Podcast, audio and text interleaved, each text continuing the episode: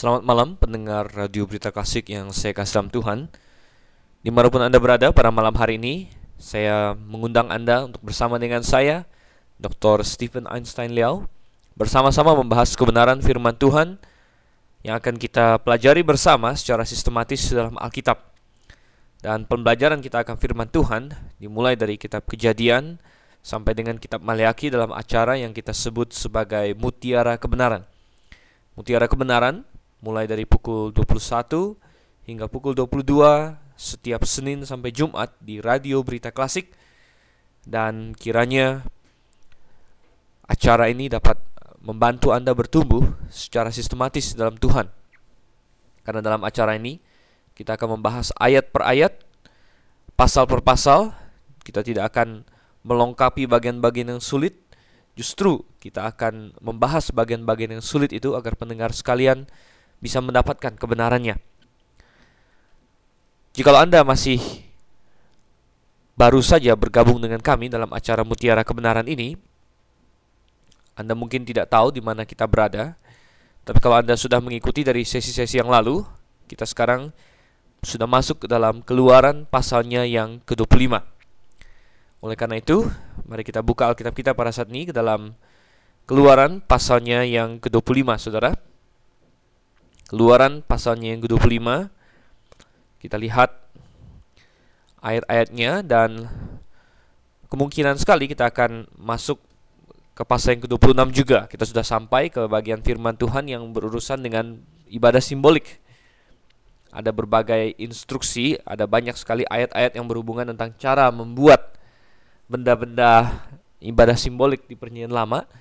Dan kita mungkin akan Uh, membahas signifikansinya, apa yang dia lambangkan dan sebagainya, tapi uh, karena materi ini banyak berhubungan dengan sesuatu yang sudah digenapi dalam Kristus Yesus, kita bisa sedikit lebih cepat dalam materi ini dan mungkin satu dua tiga sesi ke depan kita bisa me membahas dua pasal dalam satu sesi. Oke, kita akan lihat.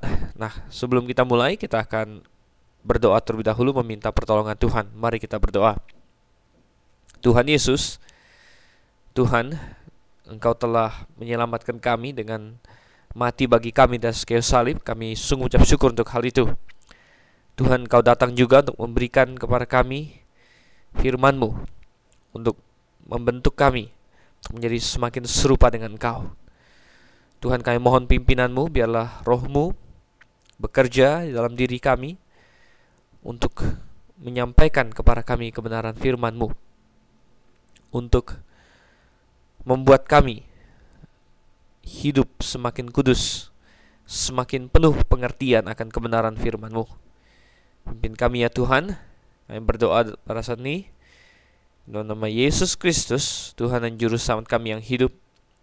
Amin. Kita buka bersama Alkitab kita, kita lihat keluaran kitab kedua di dalam Alkitab pasalnya yang ke-25. Keluaran pasalnya yang ke-25. Saja kita baca ayat 1 hingga ayat yang ke-9 terlebih dahulu. Berfirmanlah Tuhan kepada Musa, katakanlah kepada orang Israel, supaya mereka memungut bagiku persembahan khusus dari setiap orang yang terdorong hatinya, haruslah kamu pungut persembahan khusus kepadaku. Itu Inilah persembahan khusus yang harus kami pungut dari mereka. Emas, perak, tembaga Kain ungu tua, kain ungu muda, kain kirmizi, lenan halus, bulu kambing Kulit domba jantan yang diwarnai merah, kulit lumba-lumba dan kayu penaga Minyak untuk lampu, rempah-rempah untuk minyak urapan dan untuk ukupan dari wangi-wangian Permata krisopras dan permata tatahan untuk baju efod dan untuk tutup dada dan mereka harus membuat tempat kudus bagiku supaya aku akan diam di tengah-tengah mereka. Menurut segala apa yang kutunjukkan kepadamu sebagai contoh kemah suci dan sebagai contoh segala perabotannya, demikianlah harus kamu membuatnya. Saudara yang kasih Tuhan, ayat-ayat yang kita akan baca dari pasal 25 hingga pasal yang ke-30 di sini adalah hal-hal yang Tuhan beritahukan kepada Musa ketika dia untuk kedua kalinya naik ke atas gunung Sinai untuk bertemu dengan Allah. Pertama kali Musa naik ke Gunung Sinai, dia bertemu dengan Allah di situ dan Tuhan memberitahukan kepadanya ayat-ayat yang terdiri dari eh, pasal 24 bagian terakhir sampai dengan pasal yang ke-23. Kemudian di pasal 24 keluaran kita melihat bagaimana dia turun turun dari Sinai bertemu kembali dengan orang Israel untuk mengesahkan perjanjian antara Israel dengan Tuhan uh, berdasarkan suatu pengorbanan binatang dengan darahnya yang dicurahkan. Kemudian dia naik lagi sesuai dengan perintah Tuhan membawa serta beberapa orang tua-tua Harun dan juga Yosua. Para tua-tua dan Harun akhirnya ditinggalkan di pertengahan gunung. Musa dan Yosua naik lagi lebih tinggi, ya, tapi Yosua pun akhirnya ditinggalkan untuk menjaga di luar dari awan di mana hadirat Tuhan berada. Sedangkan Musa sendiri masuk ke dalam awan tersebut. Itulah akhirnya di dalam awan itu Musa bertemu langsung dengan Tuhan yang kita percaya adalah tidak lain Yesus Kristus sebelum dia datang ke dunia ini dan uh, Tuhan memberitahukan kepada dia hal-hal yang akan kita bahas di pasal 25 sampai pasal 31. Dan kalau kita perhatikan pasal 25 sampai pasal 31 berhubungan mengenai ibadah simbolik yang harus dilakukan oleh orang Israel. Sementara 10 hukum Taurat banyak berhubungan dengan hukum-hukum moral, sedangkan pasal 20 bagian akhir sampai dengan pasal 23 banyak berhubungan dengan aturan-aturan sipil, bagaimana orang Israel harus berlaku sesama mereka, hukuman-hukuman apa yang harus dijatuhkan bagi pelanggar-pelanggar hukum dan lain sebagainya. Maka pasal 25 sampai pasal 31 banyak berhubungan dengan aspek seremonial, aspek ibadah dari orang Israel pada masa itu.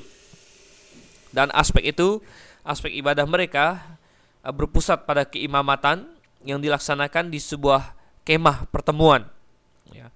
Dan uh, dari ayat 1 sampai ayat 9 pasal 25 Tuhan pertama-tama memperingatkan orang Israel untuk membuat baginya katanya tempat kudus bagiku. Tempat kudus ini akhirnya adalah suatu kemah pertemuan. Dan untuk membuat kemah kudus ini ya, Tuhan menyuruh agar orang Israel mengumpulkan memungut persembahan khusus. Nah, saudara yang Tuhan, kita tidak boleh melihat persembahan khusus ini sebagai suatu beban bagi orang Israel. Mungkin ada orang yang berpikir, ah kasihan sekali orang Israel dibebani dengan sedemikian rupa. Uh, mereka harus memberikan sebagian dari harta benda mereka untuk persembahan bagi Tuhan. Tetapi sering kasam Tuhan itu sama sekali tidak benar. Justru kita harus melihat uh, mempersembahkan sesuatu bagi Tuhan adalah suatu kehormatan. Tuhan sebenarnya tidak memerlukan kita. Kitalah yang memerlukan Tuhan. Banyak orang hari ini berjalan dan menjalani hidup ini dan mereka seolah-olah jual mahal kepada Tuhan. Mereka merasa bahwa Tuhan memerlukan mereka. Dan kalau Tuhan tidak memberkati mereka, mereka maka mereka tidak akan pergi ke gereja, mereka tidak akan kasih persembahan dan lain sebagainya. Saya katakan bahwa ini adalah sikap yang terbalik sama sekali, Saudara. Tuhan tidak membutuhkan kita. Tuhan bisa menjalankan programnya dan kerjanya tanpa kita. Anda masih ingat ketika Yesus masuk ke Yerusalem, dan orang-orang muda di sana berteriak hosana hosana. Uh, pujian kemuliaan bagi anak Daud di tempat yang maha tinggi. Dan orang-orang Farisi sangat jengkel. Dan mereka bilang stop stop mereka. Tetapi Yesus berkata kalau mereka diam maka batu akan berteriak. Tuhan yang memakai keledai Tuhan yang memakai ikan yang dipancing oleh Petrus yang ada dua koin di dalam mulutnya Tuhan bisa memakai apa saja untuk pekerjaannya adalah suatu kehormatan bagi kita manusia kalau Tuhan mau memakai kita. Oleh karena itu saya katakan bahwa setiap orang yang telah menyerahkan dirinya sebagai hamba Tuhan, dia tidak boleh berbangga, dia tidak boleh merasa bahwa Tuhanlah yang memerlukan dia. Sebaliknya, dialah yang harus dengan penuh ucapan syukur uh, berterima kasih kepada Tuhan bahwa Tuhan masih menganggap dia layak untuk melayaninya. Demikian juga untuk setiap orang Kristen yang telah lahir baru. Dalam hal persembahan, sudah kasih Tuhan kita harus melihat bahwa memiliki kesempatan untuk melayani Tuhan, untuk memberikan sesuatu adalah hal yang indah sekali. Ya. Kalau di Grafe kita um, membuat suatu tradisi atau membuat suatu mind setting bahwa sebaiknya jemaat atau orang Kristen memiliki suatu mind setting oh kalau ada persembahan saya harus ikut jangan sampai saya ketinggalan jangan sampai saya ketinggalan berkat untuk bisa ikut serta dalam persembahan. Saya bisa ikut serta dalam ikut ambil bagian dalam pekerjaan Tuhan. Dan kita lihat di sini orang Israel, Tuhan bilang, sekarang ada kesempatan bagimu untuk mengambil persembahan khusus. Anda harus mengumpulkan berbagai hal, ada emas, perak, permata, berbagai bahan-bahan yang akan diperlukan untuk membuat suatu tempat bagi Tuhan. Kemah pertemuan yang akan mereka buat itu. Dan ini disebut sebagai persembahan khusus, saudara. Di dalam perjanjian lama ada dua jenis persembahan yang dilakukan oleh orang Israel. Yang pertama adalah persembahan persepuluhan dan yang kedua adalah persembahan khusus. Persembahan persepuluhan adalah persembahan yang rutin, persembahan yang memberikan sepersepuluh dari pendapatan kita. Ini adalah persembahan yang sudah Tuhan tetapkan. 10%. Nah, sedangkan persembahan khusus adalah persembahan yang sukarela. Tuhan tidak tetapkan jumlahnya. Tetapi ini adalah persembahan yang sukarela dan juga sering kali tidak rutin, melainkan kapan ada suatu kekhususan, ada suatu proyek yang terjadi, maka itu patut untuk diberikan.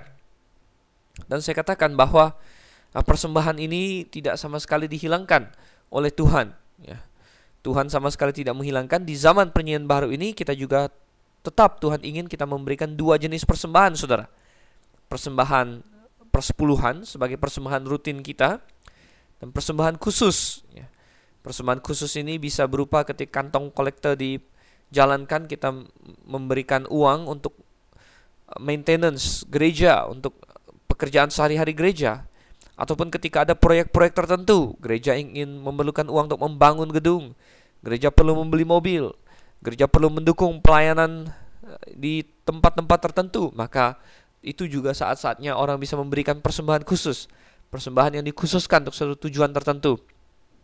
Sedangkan persembahan persepuluhan diberikan untuk mencukupi kehidupan hamba-hamba Tuhan yang bekerja. Karena demikianlah di perjanjian lama, persepuluhan dipakai untuk mencukupi kebutuhan orang-orang Lewi dan juga imam-imam.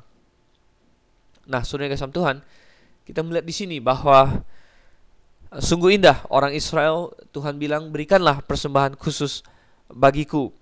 Ini bukanlah sesuatu yang ditu ditujukan untuk memperberat mereka jauh daripada itu. Saya katakan bahwa ketika Tuhan ingin memakai seseorang untuk pekerjaannya, Tuhan memastikan bahwa dia memiliki apa yang diperlukan. Yeremia pernah menolak bahwa dia dipilih sebagai nabi. Dia berkata, "Aku masih muda." Tapi Tuhan berkata, "Siapakah yang membentuk mulut? Siapakah yang membentuk manusia?" Jangan katakan bahwa saya tidak bisa bicara dan lain sebagainya. Demikian juga dalam hal pekerjaan Tuhan yang memerlukan materi, saudara. Ketika ada uang yang diperlukan dan Tuhan ingin umatnya ikut ambil bagian, maka dia memberkati umatnya. Apa yang telah Tuhan berikan kepadamu, persembahkanlah itu. Banyak orang yang hari ini menyerang praktek perpuluhan, ya. Dan mereka bilang bahwa perpuluhan itu adalah sesuatu yang tidak perlu lagi. Saya harus tidak setuju, saudara. Karena di perjanjian baru sama sekali tidak ada satu ayat pun yang membatalkan persepuluhan. Tetapi orang-orang yang menyerang perpuluhan itu walaupun motivasi mereka sebenarnya adalah mereka enggan memberi perpuluhan tapi mereka banyak alasan. Kadang-kadang mereka bilang, "Wah, kalau perpuluhan kita membatasi diri hanya memberi 10%. Sedangkan kalau bebas maka boleh lebih dari 10%." Saya bilang ini adalah argumen yang sangat aneh ya. Biasanya orang yang menolak perpuluhan bukan karena dia ingin memberikan lebih banyak, melainkan karena dia 10% pun tidak mau memberi. Jadi ini hanya alasan saja. Lebih lanjut lagi, siapa yang bilang bahwa Anda hanya diperbolehkan memberi 10%? Anda berikanlah persepuluhan dengan setia dan kemudian Tuhan tidak mengharapkan orang yang semakin dewasa dalam Tuhan berhenti sampai di sana saja. Ada suatu perkataan bahwa tithing is a good place to begin but a bad place to stop. Maksudnya, memberi persepuluhan adalah suatu permulaan yang baik kita belajar memberi, tetapi adalah akhir yang buruk. Artinya kita jangan berakhir hanya di persepuluhan saja. Masih ada banyak pekerjaan Tuhan yang lain. Persepuluhan ingat dipakai untuk menopang hidup hamba-hamba Tuhan yang melayani Tuhan. Tetapi gereja butuh uang untuk penginjilan, gereja butuh uang untuk bangunan fisik, Gereja butuh uang ini dan uang itu. Nah, di sinilah tempatnya untuk memberikan persembahan khusus bagi Tuhan. Tuhan telah memberkati Anda selama ini, berikanlah kembali kepada Tuhan. Banyak orang berpikir bahwa uang dia adalah milik dia sendiri. Saya katakan ini adalah hal yang salah. Uang itu adalah milik Tuhan dan dipercayakan kepada kita untuk mengelolanya. Oleh karena itu, kita suatu hari akan memberikan pertanggungjawab atas bagaimana cara kita telah mengelola uang kita. Jangan kita mengelolanya, mengelolanya dengan buruk, saudara. Nah, banyak orang berpikir salah juga bahwa 10% adalah milik Tuhan. Berikan dalam bentuk persepuluhan. Ini adalah konsep yang baru setengah saudara seolah-olah 10% milik Tuhan 90%-nya milik saya terserah saya mau pakai bagaimana tidak demikian 10% adalah milik Tuhan benar sebenarnya 100% adalah milik Tuhan Tuhan ingin kamu mengakui bahwa 100% semua harta kamu adalah milik Tuhan sebenarnya Tuhan hanya minta 10%-nya disumbangkan secara spesifik untuk penghidupan hamba-hamba Tuhan Sedangkan 90%-nya Tuhan biarkan engkau yang kelola, engkau yang manage, engkau pakai tetap untuk pekerjaan Tuhan ya. Tentu juga untuk uh, keluarga dan lain sebagainya itu bagian dari pekerjaan Tuhan, tetapi engkau pakai dengan bertanggung jawab. Ini adalah konsep yang alkitabiah ya. Coba kita lihat sekarang di dalam Maliaki Tuhan memberikan suatu janji Maliaki ya pasalnya yang ketiga, ayatnya yang kedelapan. Maliaki pasalnya yang ketiga, ayatnya yang kedelapan. Bolehkah manusia menipu Allah, namun kamu menipu aku? Tetapi kamu berkata dengan cara bagaimanakah kami menipu engkau mengenai persembahan persepuluhan dan persembahan khusus. Orang Israel di masa-masa Maliaki banyak yang menipu Allah Ya, mereka tidak memberikan persepuluhan, mereka tidak mau memberikan persembahan khusus, mereka banyak alasan. Untung pada awal negara Israel didirikan, bangsa Israel dipanggil, ketika mereka di padang gurun, mereka tidak belum seperti itu. Dan Tuhan di sini di Keluaran pasal 25 meminta mereka untuk mempersembahkan persembahan khusus. Dan kita akan baca nanti bahwa orang Israel dengan senang hati melakukannya. Mereka ingin mendirikan suatu kemah suci, saudara. Suatu kemah pertemuan. Ya. Jadi persembahan kita sebagai orang Kristen ya juga harus difokuskan kepada pekerjaan Tuhan di muka bumi ini. Terutama pekerjaan Tuhan yang berhubungan dengan gereja lokal. Sebagaimana kemah suci, kemah pertemuan waktu itu adalah titik vokal kegiatan-kegiatan religi bangsa Yahudi waktu itu demikian juga Jumat lokal adalah pusat kegiatan-kegiatan rohani orang Kristen pada hari ini. Memang keduanya berbeda. Kemah suci adalah simbolik, menyimbolkan kehadiran Allah, sedangkan gereja adalah bangunan fisik saja. Dan gereja lebih kepada orang-orangnya.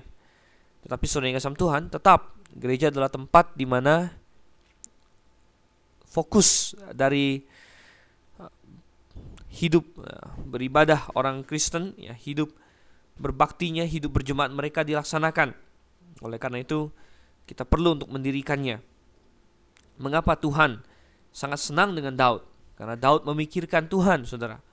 Ketika Daud sudah selesai membuat istananya, dia berpikir, mengapa saya hidup di istana dengan kayu aras, padahal tenda uh, tabut Tuhan hidup di tenda, ya, dan dia sangat ingin untuk mendirikan rumah bagi Tuhan.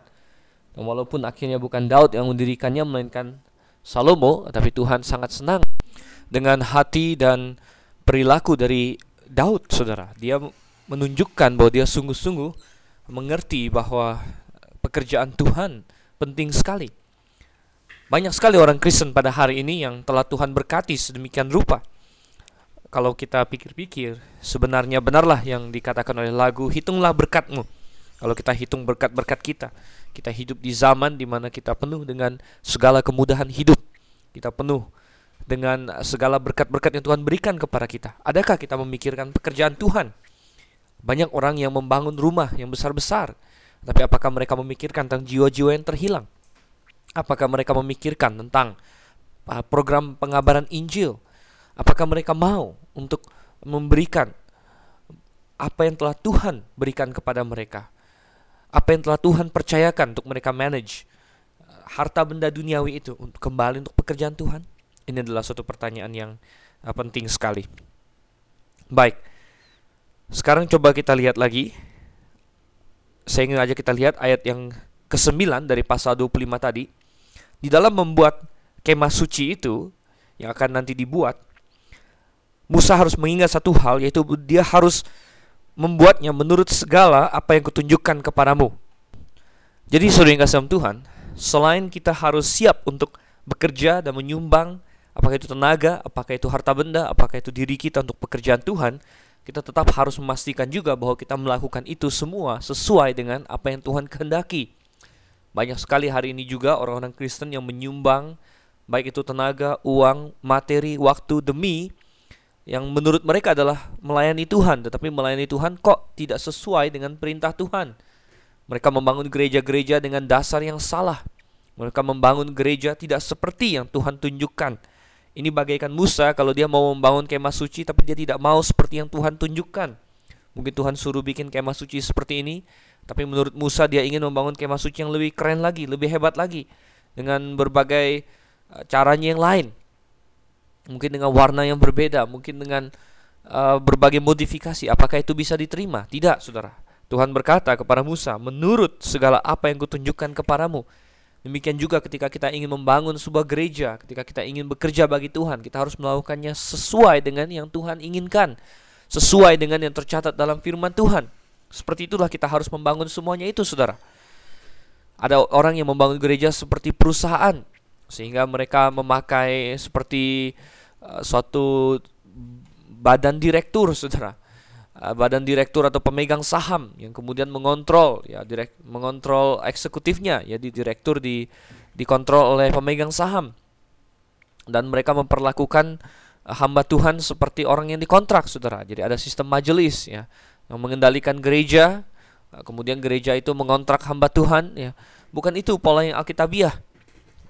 Walaupun banyak dilakukan hari ini ada majelis pendeta dikontrak ya Kemudian setelah kontrak selesai mereka pilih lagi nanti hamba Tuhan lain. Bukan itu pola yang Alkitabiah. Pola yang Alkitabiah juga tidak membuat adanya majelis saudara. Tidak ada kita temukan majelis dalam Alkitab. Satu-satunya majelis yang kita temukan dalam Alkitab adalah majelis Mahkamah Agama Yahudi atau majelis Sanhedrin. Mereka ini orang-orang yang telah menyalibkan Yesus. Tapi dalam Alkitab kita hanya membaca adanya diaken sebagai orang yang membantu di dalam gereja dan itu pun tugasnya membantu para gembala-gembala mereka.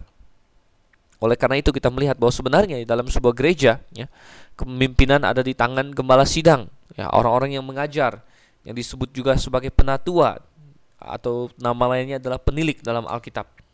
Apakah Anda sedang membangun eh, kemah suci dalam tanda kutip yang tidak sesuai dengan apa yang Tuhan tunjukkan ataukah mau Anda untuk melakukannya sesuai dengan Alkitab? Kita melihat sekarang Tuhan menyuruh mereka untuk mendonasikan banyak sekali hal untuk pekerjaan Tuhan pada zaman itu, yaitu untuk membuat kemah suci. Dan kita akan kembali lagi ke dalam keluaran pasal 25. Mulai dari ayat yang ke-10 di sini, kita akan melihat berbagai perkakas yang Tuhan suruh untuk mereka buat untuk kemah suci itu, untuk kemah pertemuan itu. Perkakas yang pertama adalah yang disebut sebagai tabut perjanjian. Saya akan bacakan dari ayat yang ke-10 hingga ayatnya yang ke-22, tabut perjanjian. Ayat yang ke-10.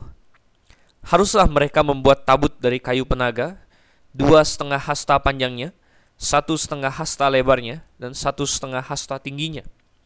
Haruslah engkau menyalutnya dengan emas murni, dari dalam dan dari luar engkau harus menyalutnya, dan di atasnya harus kau buat bingkai emas sekelilingnya.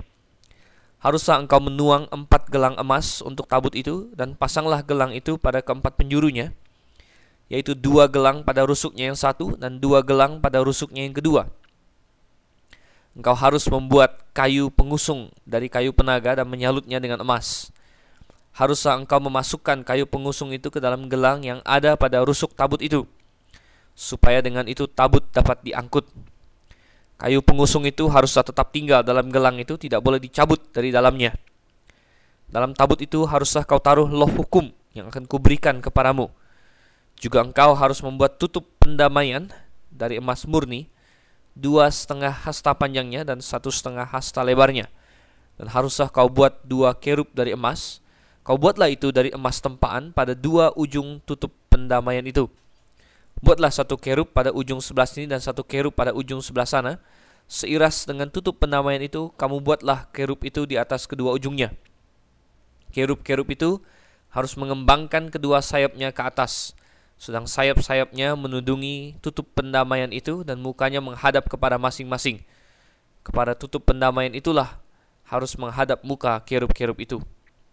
Haruslah kau letakkan tutup pendamaian itu di atas tabut dan dalam tabut itu engkau harus menaruh loh hukum yang akan kuberikan kepadamu dan di sanalah aku akan bertemu dengan engkau dan dari atas tutup pendamaian itu dari antara kedua kerub yang di atas tabut hukum itu aku akan berbicara dengan engkau tentang segala sesuatu yang akan kuperintahkan kepadamu untuk disampaikan kepada orang Israel. Ada beberapa perabot yang akan nanti ditaruh dalam kemah suci yang dipakai oleh orang Israel. Tetapi yang paling penting dari semua perabot itu adalah yang satu ini yang disebut sebagai tabut perjanjian. Tabut perjanjian ini akan menjadi eh, perabot yang paling penting dan nanti akan ditaruh di bagian dalam dari kemah suci. Kita akan lihat nanti bagaimana kemah suci sebenarnya dibagi menjadi dua bagian.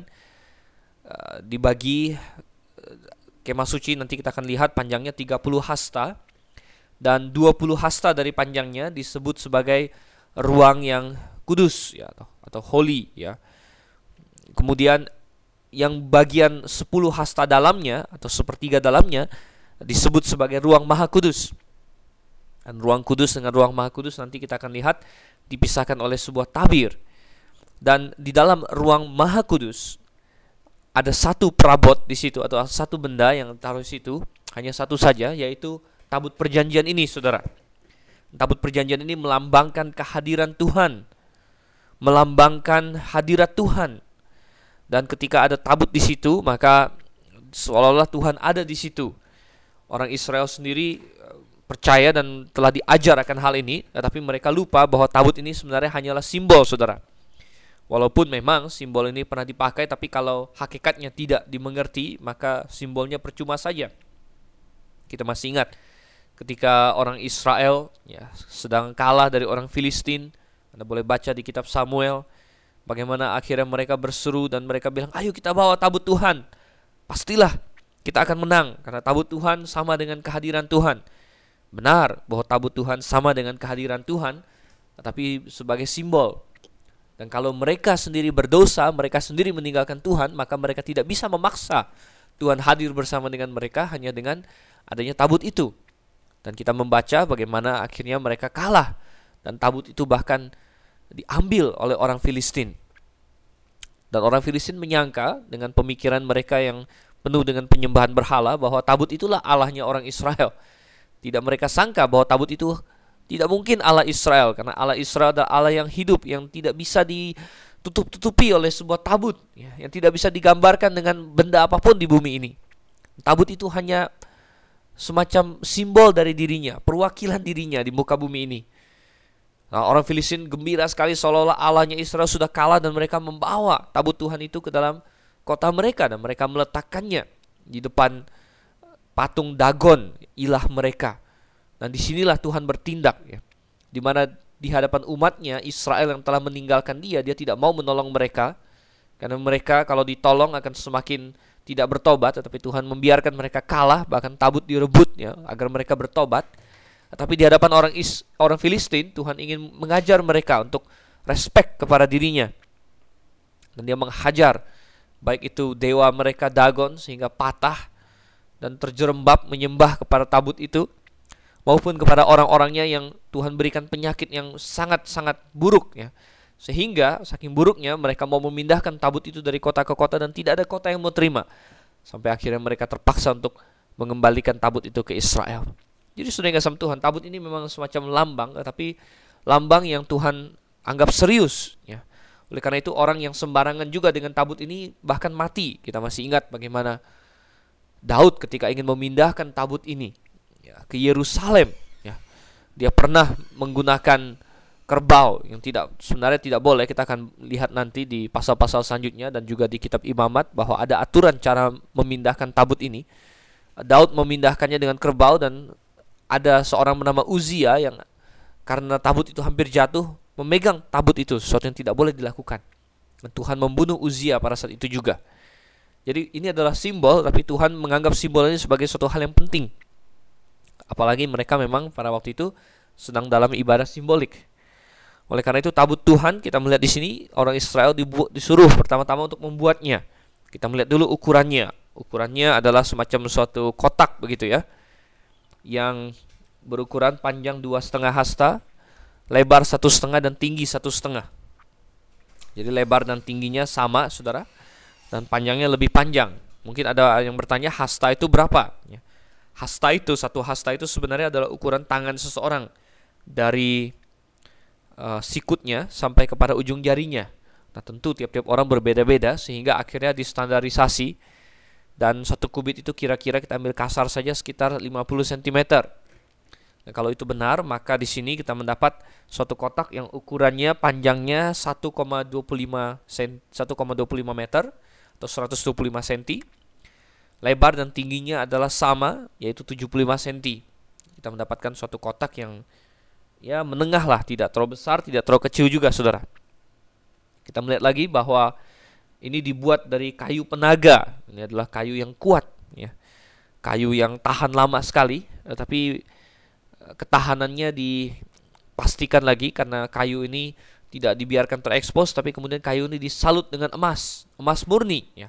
Luar dalam diplat, disalut dengan emas. Ada komentator tertentu yang eh, mengibaratkan ini sebagai persatuan Yesus Kristus yang adalah Allah dan manusia katanya emas dengan kayu ya.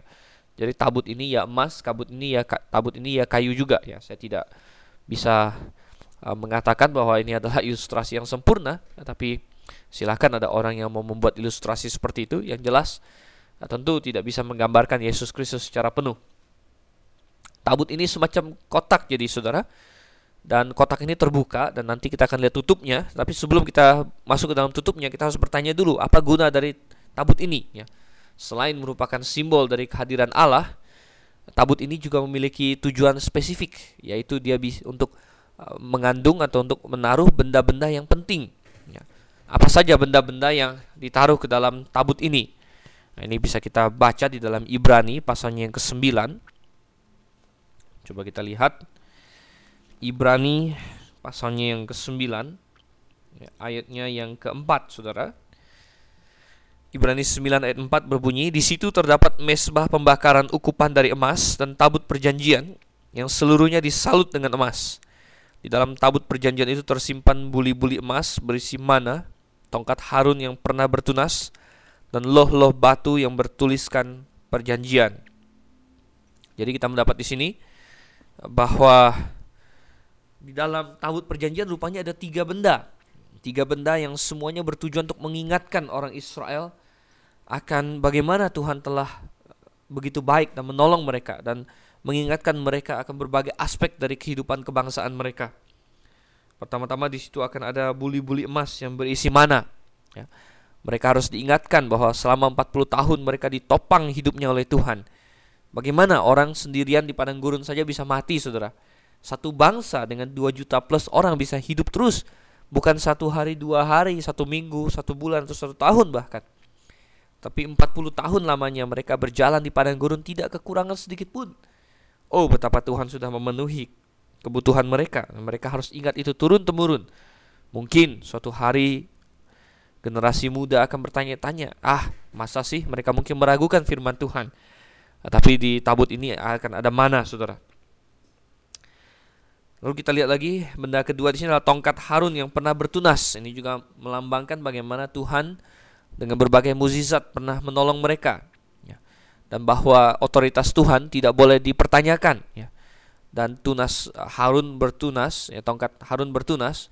Anda masih ingat ceritanya? Kita akan sampai juga dalam pembahasan itu adalah ketika orang Israel mulai meragukan bahwa Musa dan Harunlah yang Tuhan pilih dan mereka mulai tidak senang ada yang mulai mau memberontak tapi eh, akhirnya para tua-tua Musa suruh menghadap masing-masing menyerahkan tongkatnya dan ditancap di tanah ingat bahwa tongkat-tongkat mereka ini adalah tongkat-tongkat yang sudah lama mati ya tetapi pada keesokan harinya tongkatnya Harun bertunas ya. Anda bisa membayangkan tongkat yang sudah lama mati, yang sudah Anda pakai berpuluh-puluh tahun untuk berjalan, untuk memukul barang, untuk menyangga berat Anda tiba-tiba bisa bertunas lagi. Ini adalah hal yang mustahil sebenarnya, tapi Tuhan mampu untuk melakukannya. Dan ini melambangkan kekuasaan Tuhan dan juga bahwa Tuhan tidak boleh diajak main-main. Anda tidak boleh menentang kekuasaan Tuhan. Tuhan mampu untuk menyatakan dirinya. Dan yang terakhir adalah loh-loh batu yang bertuliskan perjanjian loh-loh batu ini yang melambangkan hukum Tuhan yang Tuhan berikan kepada Musa yang tentu saja merupakan bagian integral dari kehidupan orang Israel pada waktu itu. Nah, ada juga komentator yang melihat bahwa tiga-tiga hal ini masih bisa kita kaitkan dengan Yesus Kristus juga, saudara. Mana yang tersimpan ya tidak lain dilambangkan atau akan melambangkan tipologi dari Yesus Kristus itu sendiri ya. Kalau kita uh, buka di dalam 2 Korintus ya, sorry uh, bukan 2 Korintus 1 Korintus pasalnya yang ke-10 1 Korintus pasalnya yang ke-10 di situ ayatnya yang ke tiga dikatakan mereka semua makan makanan rohani yang sama dan mereka semua minum minuman rohani yang sama. Makanan rohani yang sama yang mereka makan adalah mana, yang dimaksud adalah Yesus Kristus, melambangkan Yesus Kristus. Dan Yesus sendiri di dalam Injil Yohanes terutama mendeklarasikan dirinya sebagai roti hidup, Saudara. Roti hidup, ya. Nah, kemudian kita melihat di sini ada tunas yang tongkat yang bertunas lagi. Ini juga melambangkan Yesus yang sudah mati tapi kemudian bisa hidup kembali kebangkitannya. Dan kemudian ada hukum Taurat dan Yesus Kristus adalah pribadi yang menggenapi hukum Taurat dan yang mampu untuk melakukan hukum Taurat dengan sempurna. Jadi ketiga hal di dalamnya ini juga melambangkan Yesus Kristus bisa kita bilang begitu. Jadi tabut ini adalah tabut yang spesial ya dengan banyak fungsi melambangkan kehadiran kehadiran Tuhan, berisikan hal-hal untuk mengingatkan Israel akan pelajaran sejarah mereka, melambangkan pribadi Yesus Kristus. Oh, banyak lagi Saudara. Tetapi mungkin aspek yang paling menarik dari tabut ini bukan di badannya saja, badannya saja sudah menarik, bagaimana dibuat dari kayu yang khusus dilapis emas tentu sangat berharga dari segi materi. Kemudian kita membaca juga ada gelang-gelang yang ditaruh di sampingnya kalau Anda bisa membayangkan sebuah kotak kemudian Anda bikin gelang Anda tempelkan di situ. Gelang ini untuk apa ya? Gelang ini supaya kalau mau mengangkat tabut ini Anda tidak perlu memegang tabut ini secara langsung, tapi Anda masukkan tongkat ke gelang-gelang itu dan bisa mengangkatnya. Inilah cara uh, tabut ini harus diangkat karena tabut ini mewakili Allah, maka dia tidak boleh disentuh. Tetapi seperti saya katakan, hal yang paling menarik bukan mengenai tabutnya sendiri, melainkan melalui tutup tabut ini. Tutup tabut ini bahkan memiliki namanya sendiri, disebut tutup uh, pendamaian. Ayat yang ke-17 di situ, engkau harus membuat tutup pendamaian. Kembali ke Keluaran 25 ayat 17 ya. Tutup pendamaian ini dari emas murni, Saudara. Nah, ini berbeda dengan uh, kotaknya. Kotaknya terbuat dari kayu yang dilapis emas, tapi tutupnya adalah emas murni. Anda bisa membayangkan emas murni yang berukuran 1,25 meter panjangnya dan 75 cm lebarnya. Dan ini tentu bukan sesuatu yang tipis, tetapi sesuatu yang cukup tebal untuk menjadi tutup dari sebuah kotak. Anda bisa membayangkan harga material yang dihabiskan untuk membuat uh, kotak atau tutup itu. Tetapi di sini kita tidak berbicara mengenai harga material, tapi harga rohani atau makna simbolis yang terkandung di dalamnya. Kalau kotak ini secara keseluruhan melambangkan kehadiran Tuhan, maka terutama lagi tutupnya. Justru tutupnya itulah yang terlebih lagi melambangkan Allah sendiri, melambangkan hadiran Tuhan. Dan kita melihat tutupnya ini ya selain ada suatu tutup yang mendatar di atas tutup itu dibuatlah gambaran dua kerub yang saling berharap-harapan dengan uh, sayapnya saling menyentuh.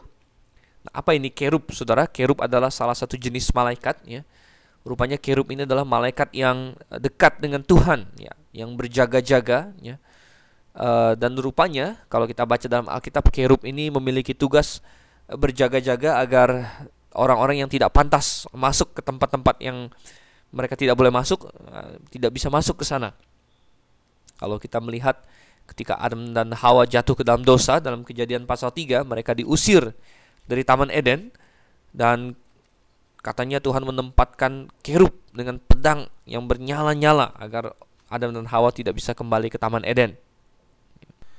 Kita dapatkan dari ayat-ayat lain dalam Alkitab, misalnya dalam Yehezkiel pasal 28 ayat 14 dan seterusnya, juga bahwa kerub adalah golongan malaikat yang berjaga-jaga dekat dengan Tuhan dan rupanya kerub-kerub ini memiliki posisi yang sangat tinggi. Bahkan eh, Lucifer sendiri adalah salah satu golongan kerub itu, saudara. Dan dia adalah kerub yang jatuh. Ya. Jadi kita melihat di sini uh, kerub ya, dan di sini tentunya patung mereka ya. Dan bagaimana Musa bisa tahu bentuknya suatu kerub ya? Tentu dia ditunjukkan oleh Tuhan. Dan jelaslah dari sini bahwa tutup pendamaian ini adalah untuk melambangkan uh, hadirat Allah yang begitu dekat sampai ada simbol dari kerub itu sendiri bahkan di sana. Dan Tuhan berkata bahwa di atas tutup perdamaian itulah aku akan bertemu dengan engkau. Jadi ketika Tuhan nanti berbicara kepada imam besarkah kepada Musakah maka dia akan berbicara dari antara kedua kerub yang di atas tabut hukum itu dalam ayat yang ke-22 dikatakan di situ. Ini adalah suatu hal yang luar biasa indah, ya, melambangkan Tuhan yang luar biasa. Dan kita mendapatkan juga bahwa perlambangan ini menjadi komplit ketika kita membaca di dalam kitab Imamat, Saudara.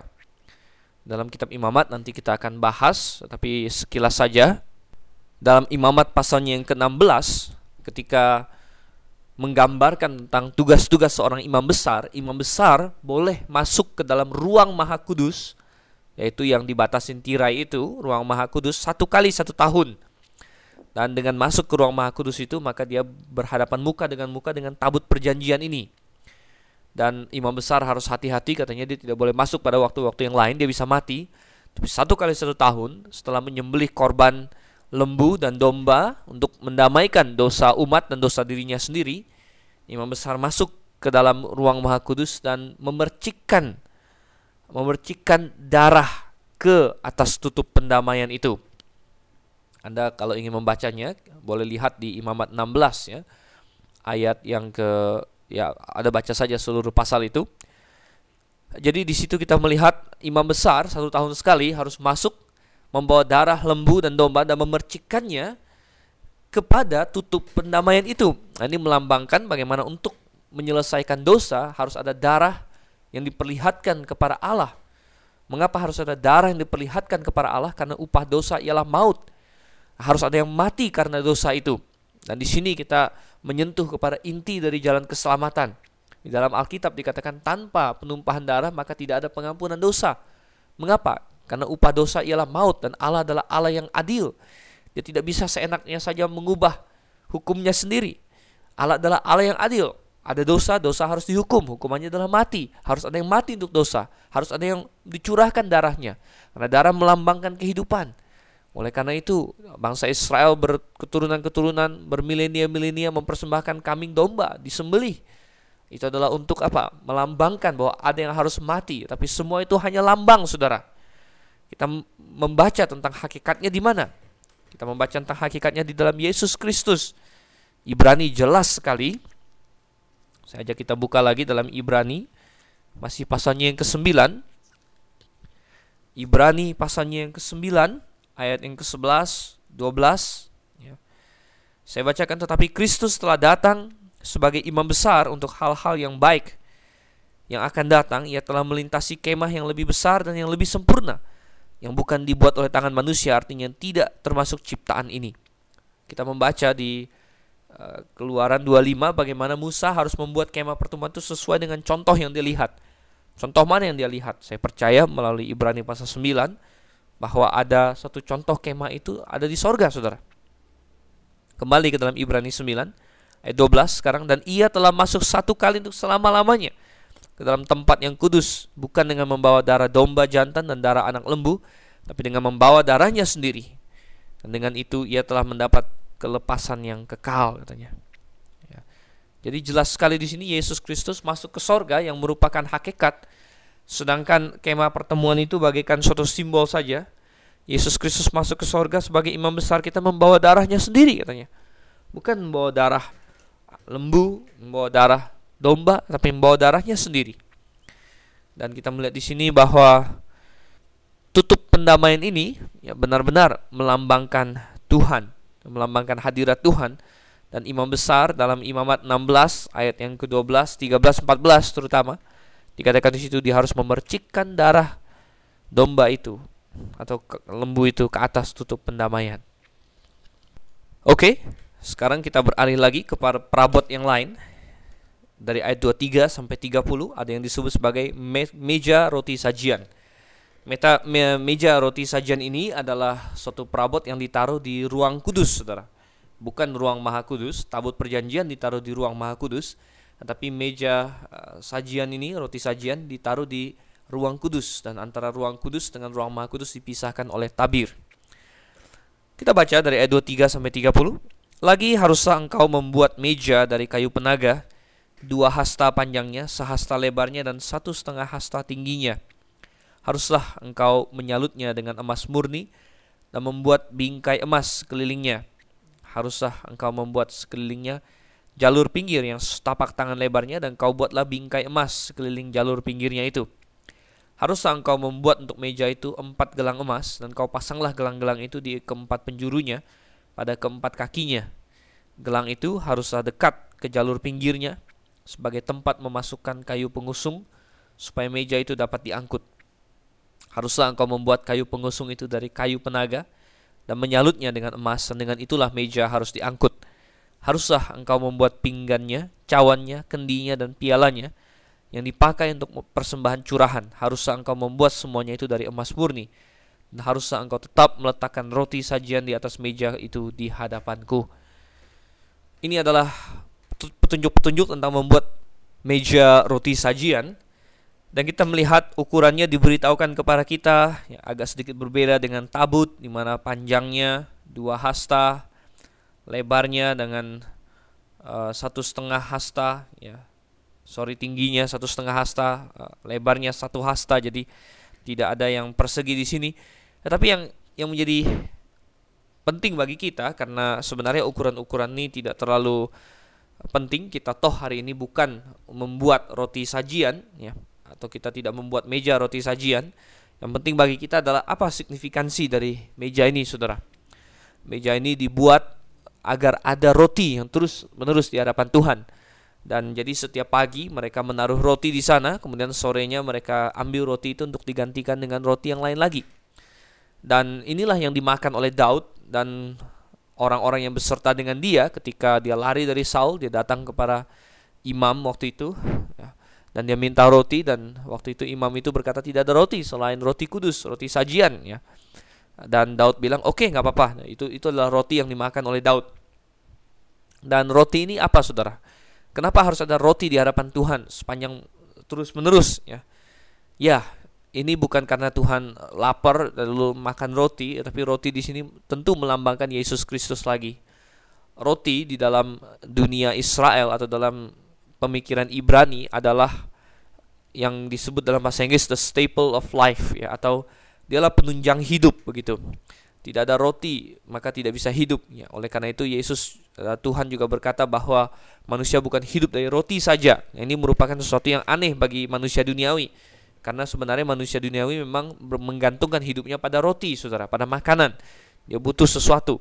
Tetapi dari setiap firman yang keluar dari mulut Allah, kata Tuhan, manusia rohani percaya bahwa Tuhan bisa memenuhi kebutuhannya. Oleh karena itulah Yesus juga mengatakan dia adalah roti hidup, roti yang telah turun dari sorga. Dia adalah mana itu Ah, dan ini semua dilambangkan dengan adanya roti yang terus-menerus di hadapan Tuhan. Sama juga Yesus Kristus sesudah dia mati bagi kita di salib, dia masuk ke sorga, dia melintasi kemah yang di sorga itu, menjadi imam besar bagi kita dan di sana dia ada terus sebagai roti hidup yang selama-lamanya berada di hadapan Tuhan untuk menunjang hidup kita. Nah, ini adalah suatu gambaran yang indah sekali. Nah, mengenai roti meja atau meja roti sajian ini eh, ini sebenarnya ada gambar-gambarnya ya uh, ketika ini diambil ya perabot ini diambil oleh Titus ya Jenderal Titus ketika dia mengalahkan Yerusalem ya ada banyak sekali perabot-perabot rumah Allah yang dirampok oleh dia dibawa dan salah satunya adalah uh, meja roti sajian ini dan akhirnya digambarkan di suatu penemuan arkeologi yang disebut Ark of Titus ya Oke, kita masuk sekarang ke perabot berikutnya yaitu kandil. Ayat 31 sampai 40.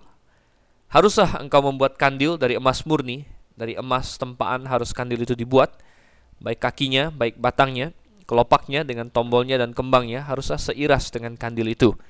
Enam cabang harus timbul dari sisinya, tiga cabang kandil itu dari sisi yang satu dan tiga cabang dari sisi yang lain. Tiga kelopak yang berupa bunga badam pada cabang yang satu dengan kelopak dan kembangnya, dan tiga kelopak yang serupa dengan cabang yang lain dengan tombol dan kembangnya. Demikianlah juga kau buat keenam cabang yang timbul dari kandil itu.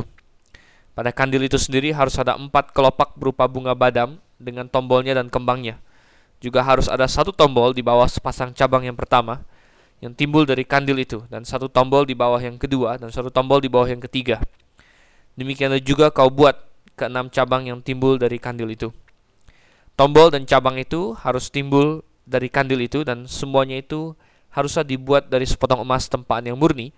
Haruslah kau buat pada kandil itu tujuh lampu dan lampu-lampu itu haruslah dipasang di atas kandil itu sehingga diterangi yang di depannya. Sepitnya dan penadahnya haruslah dari emas murni dari satu talenta emas murni haruslah dibuat kandil itu dengan segala perkakasnya. Dan ingatlah bahwa engkau membuat semuanya itu menurut contoh yang telah ditunjukkan kepadamu di atas gunung itu. Satu lagi, perabot yang ada di dalam ruang kudus dalam kemah suci itu adalah yang disebut sebagai kandil. Sebenarnya nama kandil itu sendiri adalah nama yang kita taruh kepadanya karena candle dalam bahasa Inggris atau lilin yaitu baru ditemukan pada zaman Roma apa ini sebenarnya dalam bahasa Ibrani adalah menorah. Intinya ini adalah suatu perabot untuk menyalakan terang, saudara. Dan uh, dibuat bercabang-cabang sehingga tiap-tiap cabangnya itu bisa ada terangnya ya. Kalau kita bisa gambarkan ya seperti tempat lilin lah, walaupun mereka belum pakai lilin waktu itu.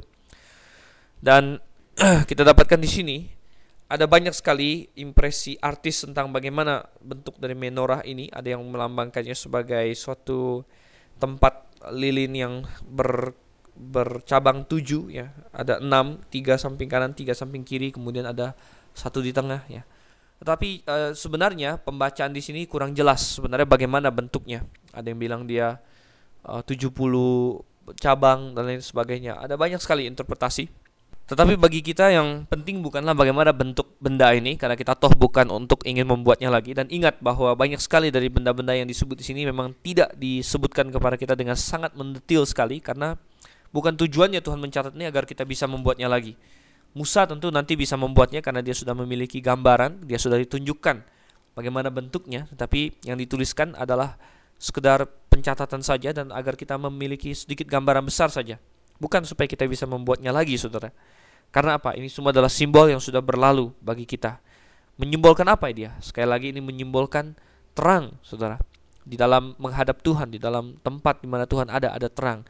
Oleh karena itu eh, menorah ini atau kandil ini, kandil emas ini harus terus bersinar dan uh, sinar itu harus terus ada.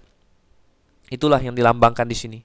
Demikian juga di dalam dunia ini kita harus terus uh, menyimbolkan terang Tuhan ya sebagaimana di dalam gereja harus ada terang Tuhan.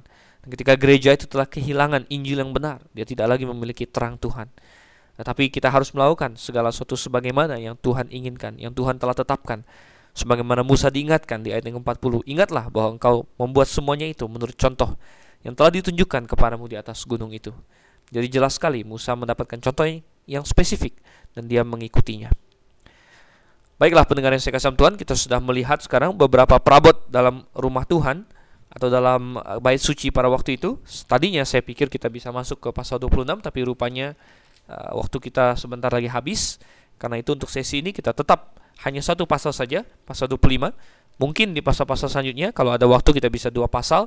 Kita akan lihat nanti sambil kita berjalan dan saya harap Anda bisa semakin mengerti firman Tuhan. Mungkin bagian-bagian ini merupakan bagian-bagian yang menurut Anda kurang menarik, tapi sebenarnya ada banyak kebenaran yang bisa kita tarik dari paranya. Ada banyak hal yang dilambangkan dan kita terus belajar akan firman Tuhan itu. Baiklah, saya Dr. Stephen Ansen Liao. Undur diri dulu, mari kita bertemu kembali di sesi yang berikutnya. Selamat malam, Maranatha.